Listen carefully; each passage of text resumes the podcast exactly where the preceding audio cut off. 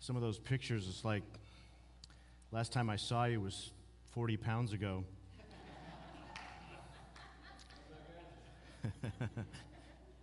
um, wow.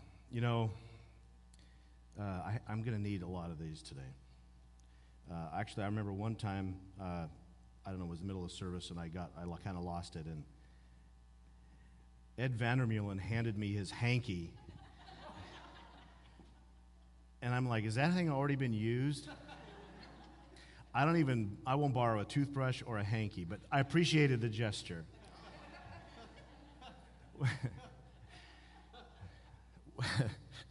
you know, when people ask me how LifeSpring's doing after you left, my answer is usually the same disappointingly well. um, I just, I want to, a lot of you talked about me a bit, and I, my wife. We just, Yvonne, we celebrated 34 years marriage this year. Um, and she's, as you know, just the rock of our family. She was the quiet hand that seemed to guide LifeSpring in its early years, kept me from cracking up. Um, and uh, we always wondered would anybody show up on Sunday? And I think I wondered that for a couple of years until I went, hey, maybe this is going to work. Um, maybe there's something going on here. A uh, little catch up on our family. Uh, Karen Herbertson, my mother in law, Yvonne's mom, uh, has uh, wanted to send her thanks and her gratitude and, and her wishes to you. Uh, as you know, uh, her husband John passed last October and moved in with us. She's, she's now with us, and she just wasn't able to make the trip, but she wanted to, she wanted to be remembered to you guys. Um, we're up to four grandkids now. Hallelujah. We're praying for more. I think God is telling me to learn how to be content, and I'm not with that. But um, uh, right now, I am a hospice chaplain and uh, get to uh, be with people in the last moments of their life. Uh, Yvonne is a registered nurse, and she works at Prestige uh, Skilled Nursing Facility in the town that we live. And she, by the way, I get to see some of her, her patients. So I get to pray with her patients, and they always tell me that she's their favorite nurse. It's not a surprise. There was some illusion today about how LifeSpring started 20 years ago. Um, just as you know, LifeSpring really didn't start 20 years ago. The church itself started thousands of years ago. And we're just a little drop in that amazing river that the Lord started. But it started when Pastor Steve Schell at Northwest Church started casting vision for church planting, and they asked me if I was interested. And long story shorter, I'm going to need that, I think. Thank you. It's going to be one of those days. Um, we, we, we, we went camping. We took some cassette tapes. Remember, those of you who are over 50, you know what cassette tapes are? And we had this series of advanced church planting, and we took these, and that's all we did all weekend is we just listened to these tapes. And we, we came back, I wouldn't say so much with a vision of church planting as much as a sort of a, an excitement about something that God might want to do through us. And that was really just sort of the beginning of it. Um, we began to build a team. Uh, just, just Pastor Steve gave me an unlimited fishing license and gave us a year to plan. And, and we had an evening service at Northwest Church, I think it was Sunday nights, where we practiced doing church. Um, I remember practicing doing communion one of the first times, and I remember getting this weird face from the front row. I think it was Yvonne or one of the other ladies. I don't know. And I was like, they were like gesturing to me, like, what's wrong? Turns out my fly was open. So my first time doing communion was, well, and just truth be told, every time I get up to preach, it's like, I get, you know, I do one of these there's things you didn't, they don't teach you in seminary. LifeSpring's first service was uh, September 16th, 2001, in the community center uh, in Fife. And you all remembered what happened five days prior. What was weird about that is I had a year to plan a sermon, and it was going to be amazing. And on September 11th, the Lord said, You had to throw that away because something else is happening, and LifeSpring is planting in the moment of crisis with hurting people. Five locations in 20 years, Fife Community Center, Hebron Christian uh, in Fife, Discovery Elementary, North Hill Adventist Church, and Integrity Life. Uh, I think on our website, we ought to say um, our new motto is LifeSpring. We're a great church if you can find us.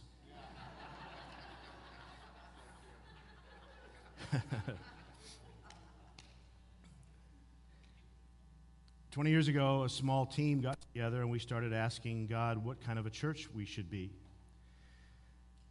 Who is God calling us to reach? Who's going to lead worship? Who's going to teach kids' ministry? All these questions. But the most important question was why do you want to plant a church? Why? my team nuts with that question because here's the thing the question why is very important to me. And I think it's very important to the Lord because there's lots of things the church can do. But we have to ask ourselves a question Are we doing what God wants done? Normally, a message about the purpose of the church is kind of what I'm talking about today. Normally, a message like that would come from the New Testament, normally. But as you know, I'm not very normal. And they all said, Amen. Um, so I'm going to go to the Old Testament. You see, when the New Testament gives us a lesson, the Old Testament gives us a picture, an illustration. And I want to invite you to take a look at a very unusual decision that King David made. And let's ask that question why? So if you have a Bible, if you're listening online or watching online, maybe you're there in your living room or whatever, you can open your Bible and open to uh, 2 Samuel chapter 9. The context of this passage is it's just after King Saul was killed in battle. David has emerged victorious. David is no longer just the anointed king of Israel, he is now the fully established king of the nation. So the question is, how would he use this great power? And we pick up this story in 2 Samuel chapter 9, verse 1 to 13. David asked this question Is there anyone still left of the house of Saul to whom I can show kindness for Jonathan's sake? Now there was a servant of Saul's household named Ziba. They summoned him to appear before David, and the king said to him, Are you Ziba? At your service, he replied. The king asked, Is there still no one alive from the house of Saul to whom I can show kindness, uh, God's kindness? Ziba answered the king, There is still son of, a son of Jonathan. He is lame in both feet.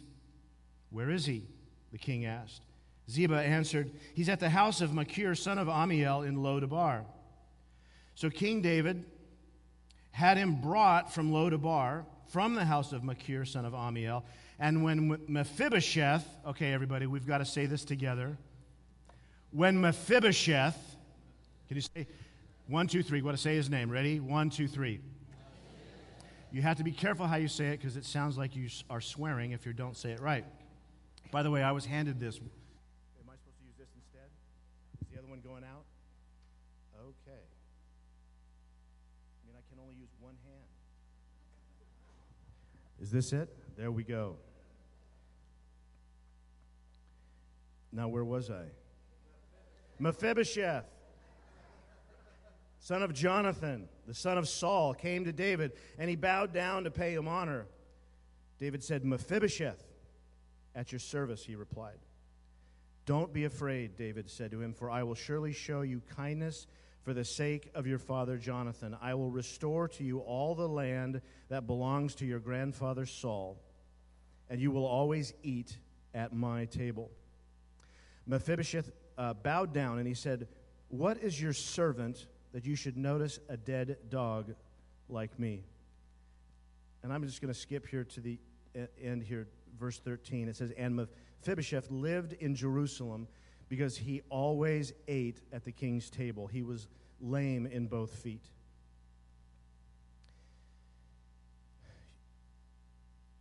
There is more information generally speaking, in the Bible about King David than probably any other figure. The New Testament reminds us, though, that Jesus is the son of David and the rightful heir to his throne. And when we look at King David's life, we get a glimpse into the character of the ultimate king, that is King Jesus.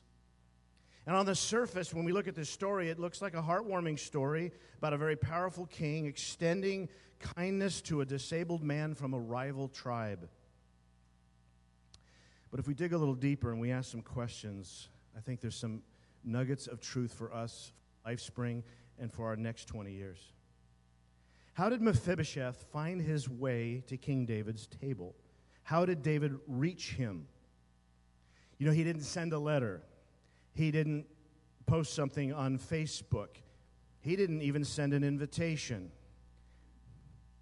He sent someone. Someone accepted the role, the king's ambassador, to this Mephibosheth. He obeyed the king. He went searching for this guy. And he brought him to the king. Reminds me of what the apostle Paul said in 2 Corinthians 5 verse 20. He said, "We therefore we are therefore Christ's ambassadors, as though God were making his appeal through us." And as Christ's ambassadors, the church's message to the world is essentially the same that the king loves you and that you'll never be the same when you finally meet him. Which is really the big idea that I want to talk about. You see, God's church shares God's love because God's love transforms lives. God's love. I mean, think about what we do at church. Why do we teach the Bible? Because we want people to understand the significance of God's love. Why do we worship? We're celebrating God's love. Why do we reach out to our community? Because we want other people to experience God's love. But remember this the church is about sharing God's love, not love in general. It's important that we understand this. Because how does God love us? Who does God love? And how does that love transform people? And and what are we going to do about this? Here's how God's love. Uh, this is how God loves. This is, this is what he does. Uh, think about what David asked. He said, Is there anyone still left of the house of Saul to whom I can show kindness for Jonathan's sake? Kindness. The English word there is actually kind of weak. It's like, you know, you're receiving flowers, you've been sick in the hospital, and someone sends you flowers, and you say, wow, that was awfully kind of you. While I look at these flowers dying and wilting, I'll think of you and our relationship. that was very kind of you. The, the word, though, in Hebrew is, is chesed. It's often translated loving.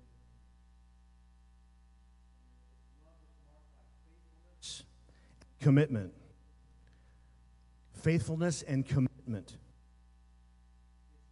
Covenant love. Are we losing this mic too?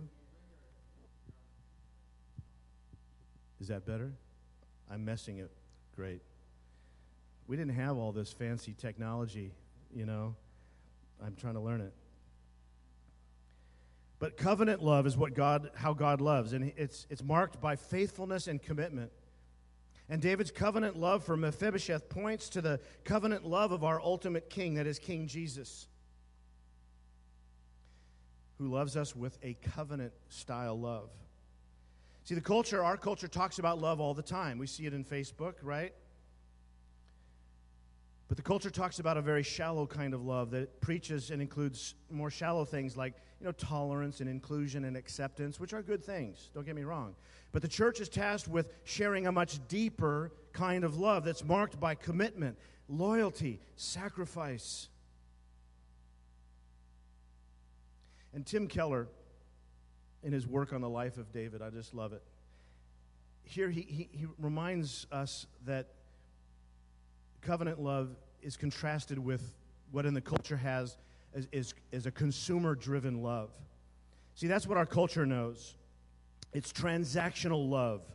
that says, you know, I'm going to be in a relationship with you as long as you meet my needs. Last spring, um, I called a company to come and spray my yard for bugs. Mostly, I wanted them to destroy forever and eternity the, the yellow jackets that were plaguing my house. I hate them with a passion. There's some reasons for that. Let's just say I have issues with yellow jackets. And uh, they didn't show up when they said they would.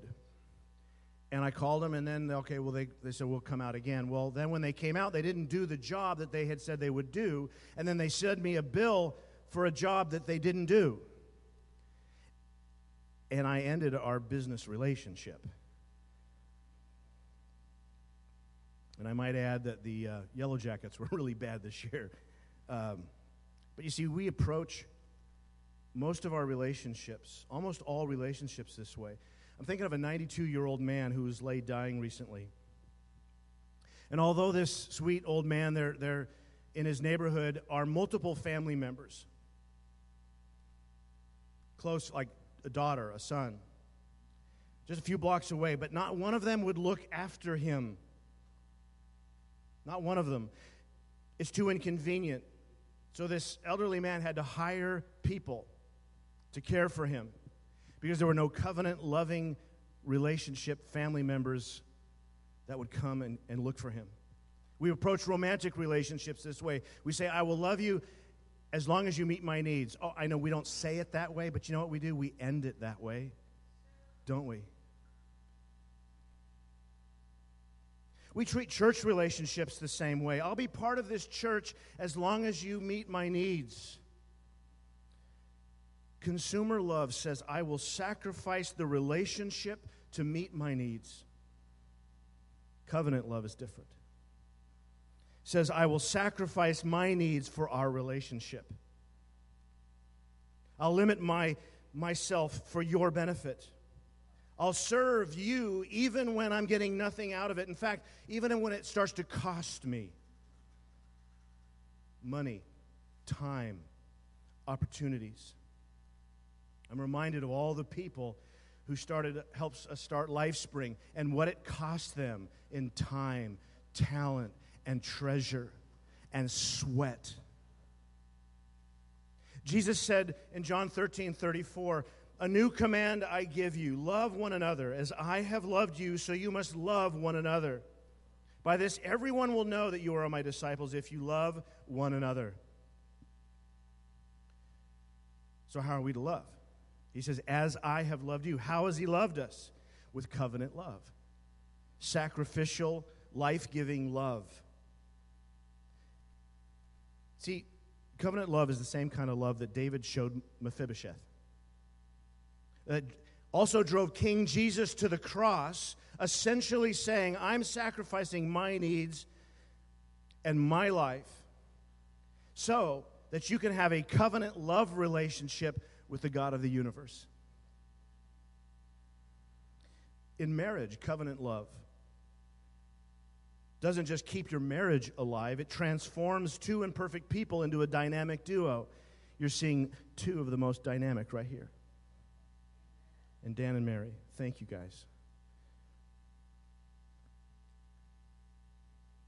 When parents have covenant love for their kids, they, they raise emotionally healthy children who don't have to achieve some level of standard of performance to feel loved. When churches have covenant love for each other, they commit and follow through. Kent Ross, hallelujah. They give sacrificially time, talents, treasure. They limit their needs for the needs of others. And they treat people royalty and welcome them into the family. Covenant love is how God loves. But who does He love? What are the kind of people like that God loves? What kind of people does He like? What kind of people does He love? You know what? He likes, He loves people like Mephibosheth. Who's Mephibosheth? Well, before the text even mentions his name, we're told that he was, and it's not very politically correct in the NIV, it says he was lame in both feet. Essentially, he was disabled. And how did he get this way? At age five, assassins were searching for Saul's sons and grandsons. And in an attempt to protect this child, it says in 2 Samuel chapter 4, verse 4, that this his nurse picked him up and fled. And as she hurried to leave, he fell and became disabled. Despite her good intentions, she dropped him, damaged him. In one act of carelessness, he was permanently disfigured, his life forever altered, his prospects forever diminished, it seemed, all because she dropped him. And hear me, please. Hear me, please. We've all been dropped. We've all been damaged in some way. Maybe by the mistakes and the foolishness of other people we trusted. Maybe it was by your own pastor. I know that there was so much celebration today, but there was also conflict.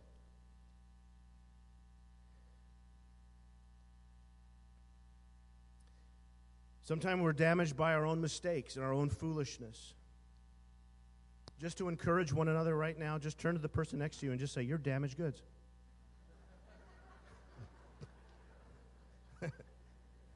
Like, I'm not saying that.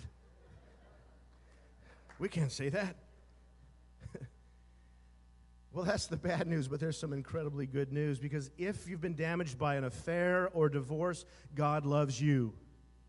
If you've been damaged by a terrible loss, God loves you. And if you've been damaged by abuse, God loves you. If you've been damaged by your own addiction, God loves you.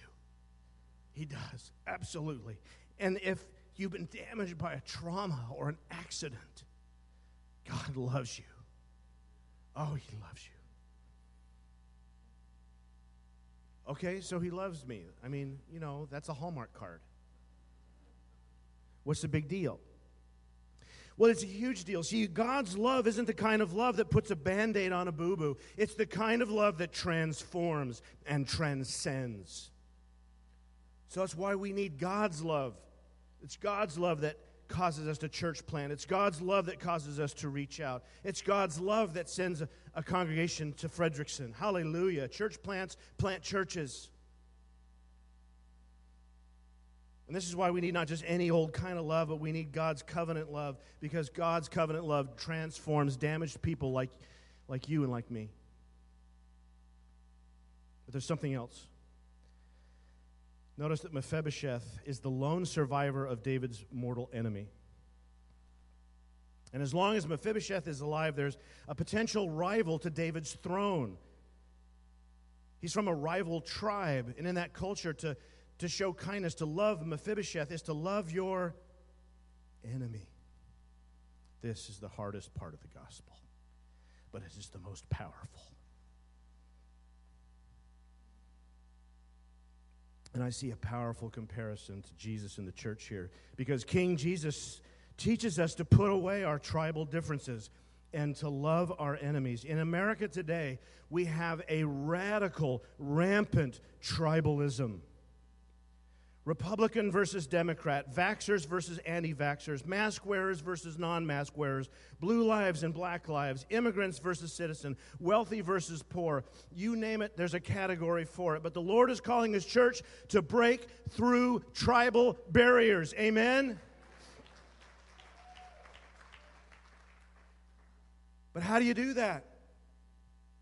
Well, one of the ways you're in, a, you're, you're, you're in an African American church building building relationships that would not have happened except for two pastors talking to each other and their tribes breaking down the barriers, and God smiles. That's how you do it. But you don't do it by just trying to do it. I don't, th- I don't think Dan one day came up, Pastor Dan came up one day and said, Hey, I just want to try to do something good. No, something had to happen, and, and I know it's happened in his heart, in your heart, in everyone's heart who does this. See, we need to experience what Mephibosheth experienced to be transformed by God's covenant love ourselves. And that begins when you realize that you too were actually God's enemy as well. The Apostle Paul says it this way in Romans chapter 5, verse 10. He says, While we were God's enemies, we were reconciled through him. Through the death of his son, that is through Jesus Christ. And you say, wait a minute, how am I God's enemy? I pray to God, I've searched for God. Maybe, yes. But in reality, most people search for a God that they can control, not the God of the Bible. Hear me, please. The God of the Bible is a benevolent dictator demanding total surrender of my will to his. You know what that is? That is anti American.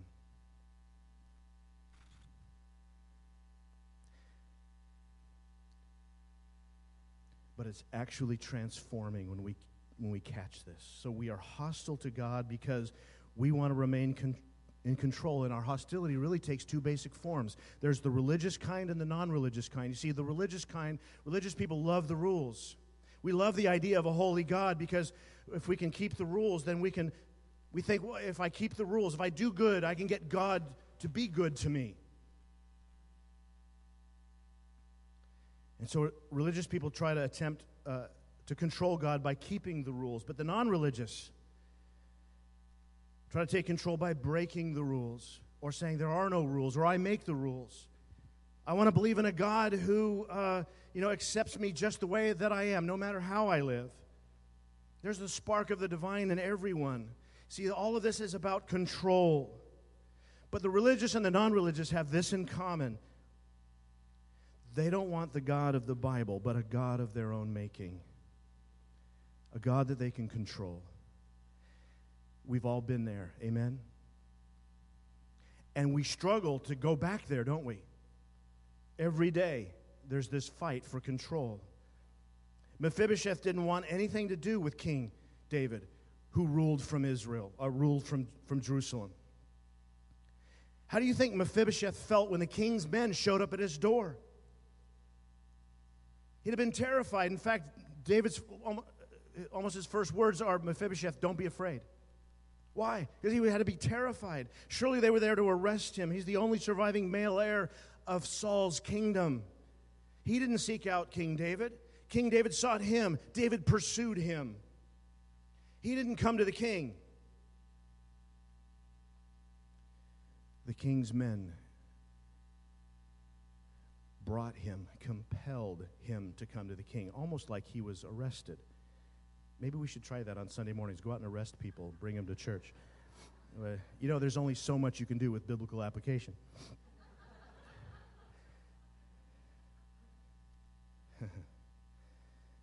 and in the presence, though, of King David, he expected execution, not reconciliation. Hear me, please. You didn't find King Jesus, he found you.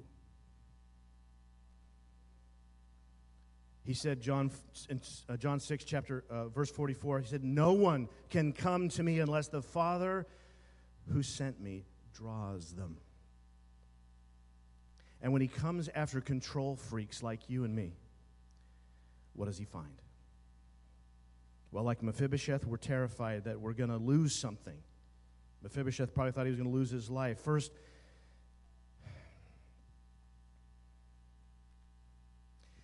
you know, I remember lots of people coming to faith in Christ, and many of you, maybe when you came to faith in Christ, you say, you know, if I become a Christian, will I have to give up something? Will I have to give up my boyfriend or my girlfriend, my future plans, my career, my money? Will I have to just whatever? Because there's this fear that if I surrender my will completely to God, I'm going to lose. Because if this God that you're talking about demands my total submission, I'm going to be miserable. Honestly, think of it this way. This would be like Mephibosheth saying, uh, David, um, Thanks for the offer, but uh, no thanks. Um, I'd rather live like a beggar in exile than a prince in your kingdom. This is the kind of decision that we are confronted with when we are talking to Mephibosheths in the world who think like that and they don't know what you're offering.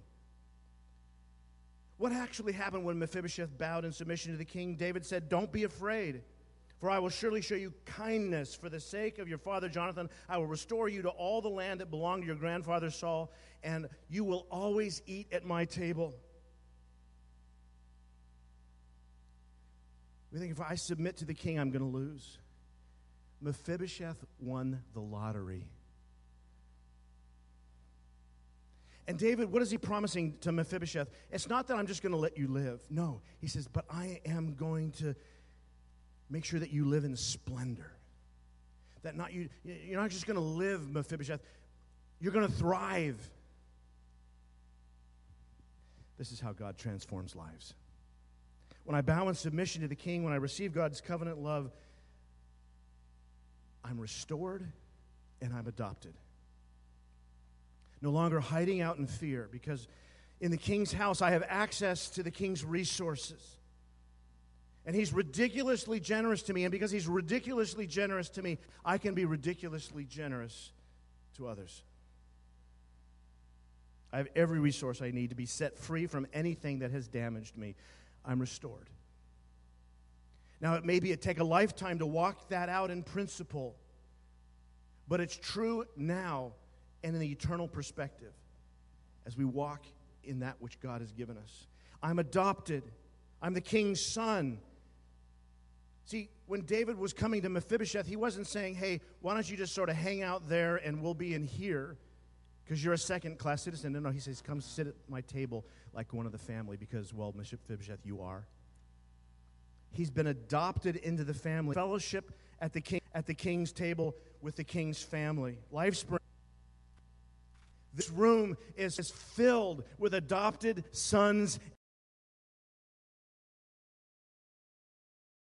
And we are privileged and blessed to do that. And every day, our people that we meet, we meet Mephibosheth. They don't know it yet. But there's a seat at the, king, the king's table for them. If one of his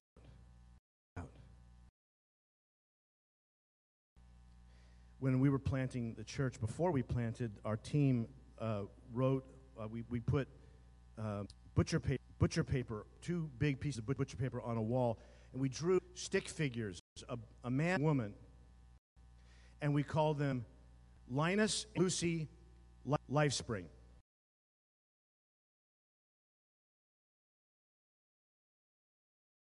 Chefs in our life identify, identify who they are.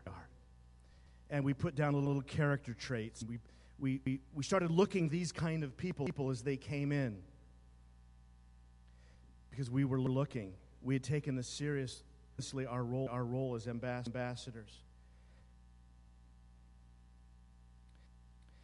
Imagine when, when Mephibosheth showed up at the king's table the first time. I'm guessing there was probably biological at the table already. Table already. And I, and I would imagine one or two of them might have grumbled and said, What's this crippled Benjamite doing here? I am so thankful that that attitude is not in this church. And it's the reason in this church is because you because you contend. But it can seep in if we're not careful. How will you respond when Mephibosheth shows up. And remember, in the church, because we're all adopted. Adopted. We're all adopted.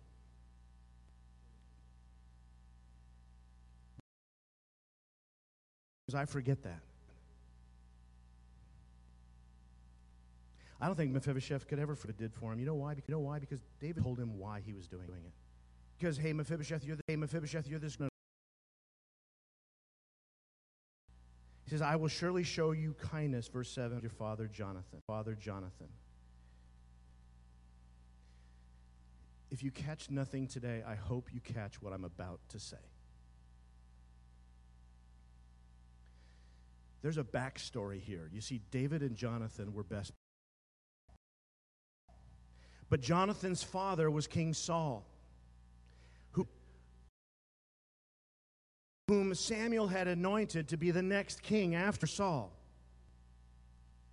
And Jonathan, the rightful heir to his father's throne, though he could see how, da- how his anointing rested, rested on David. This is what Jonathan did for Jonathan did for David. I'm going now to the backstory 18. 18. And Jonathan made, made a covenant with David, covenant with David, made a covenant with David because he loved him as himself. Jonathan took off his robe that he was wearing and gave it to David, along with his tunic and even his sword, his bow, and his belt. What is Jonathan doing in that moment? Jonathan was heir to his father's throne. And by giving his robe, his tunic, sword, Jonathan disarmed himself and voluntarily gave up his throne David could assist.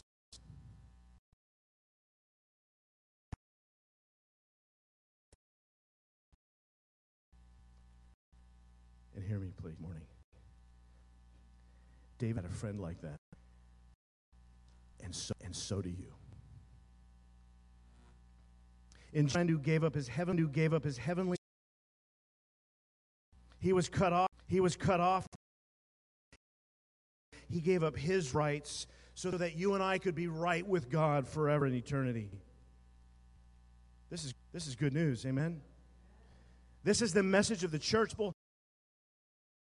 The heart of LifeSpring, this is reaching out to a community. This is reaching out to Mephibosheth who need to hear, the, hear this. And, and, and, and they have all these defenses that are set up, up.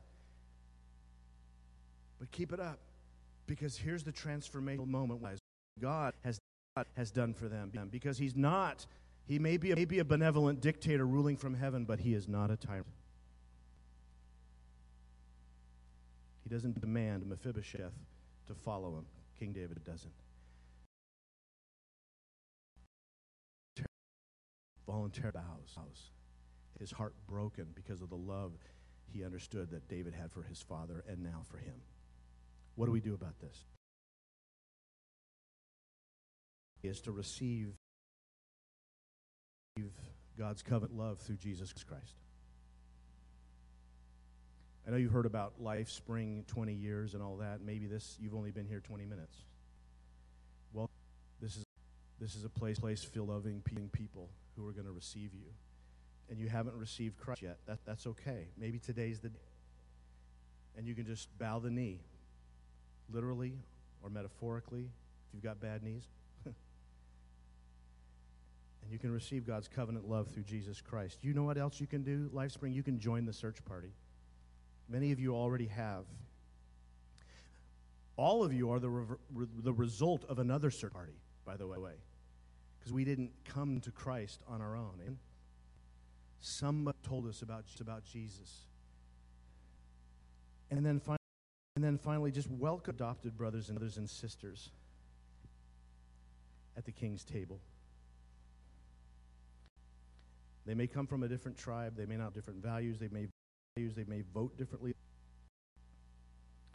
But remember, th- remember this Jesus took a love them.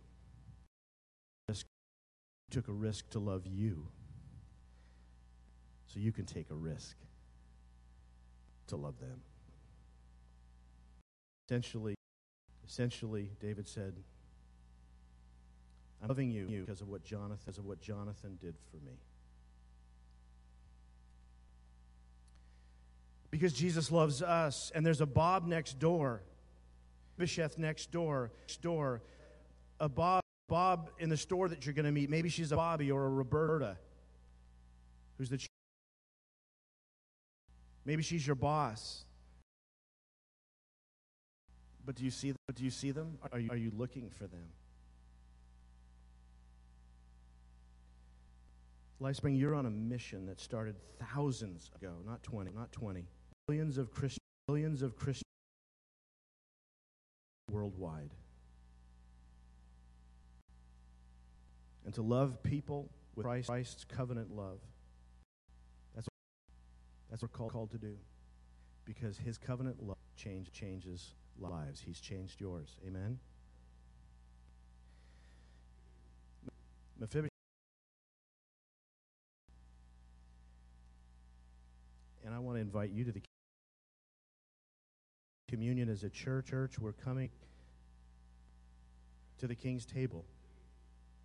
Our King Jesus, on the night he prayed, he took bread and bread and he broke it to his disciples and he, said, This is my body for you.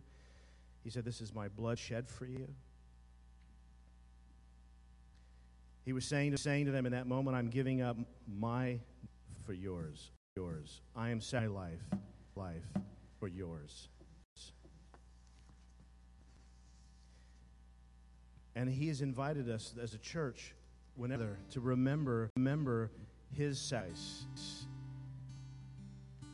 and to king's table. And if, and if this is the first time you're receiving communion, uh, and if this is something you're with, this, this is great. This is another opportunity for you to continue to go deeper with Jesus. While the worship team is playing, and I want to let you know there's two cups together. In the bottom, in the bottom is uh,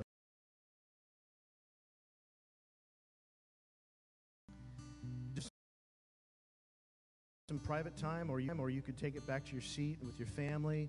Uh, you can come and grab elements, and feel free to just kneel here, like like Mephibosheth kneeling to the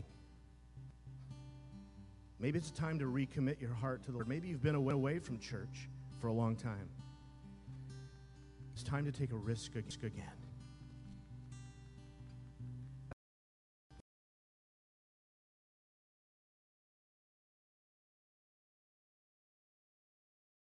If you want to, if you want to come, this you're not being being forced to. Something that you can do. Something that you can do. Time, time. As we say, yes, I'm coming.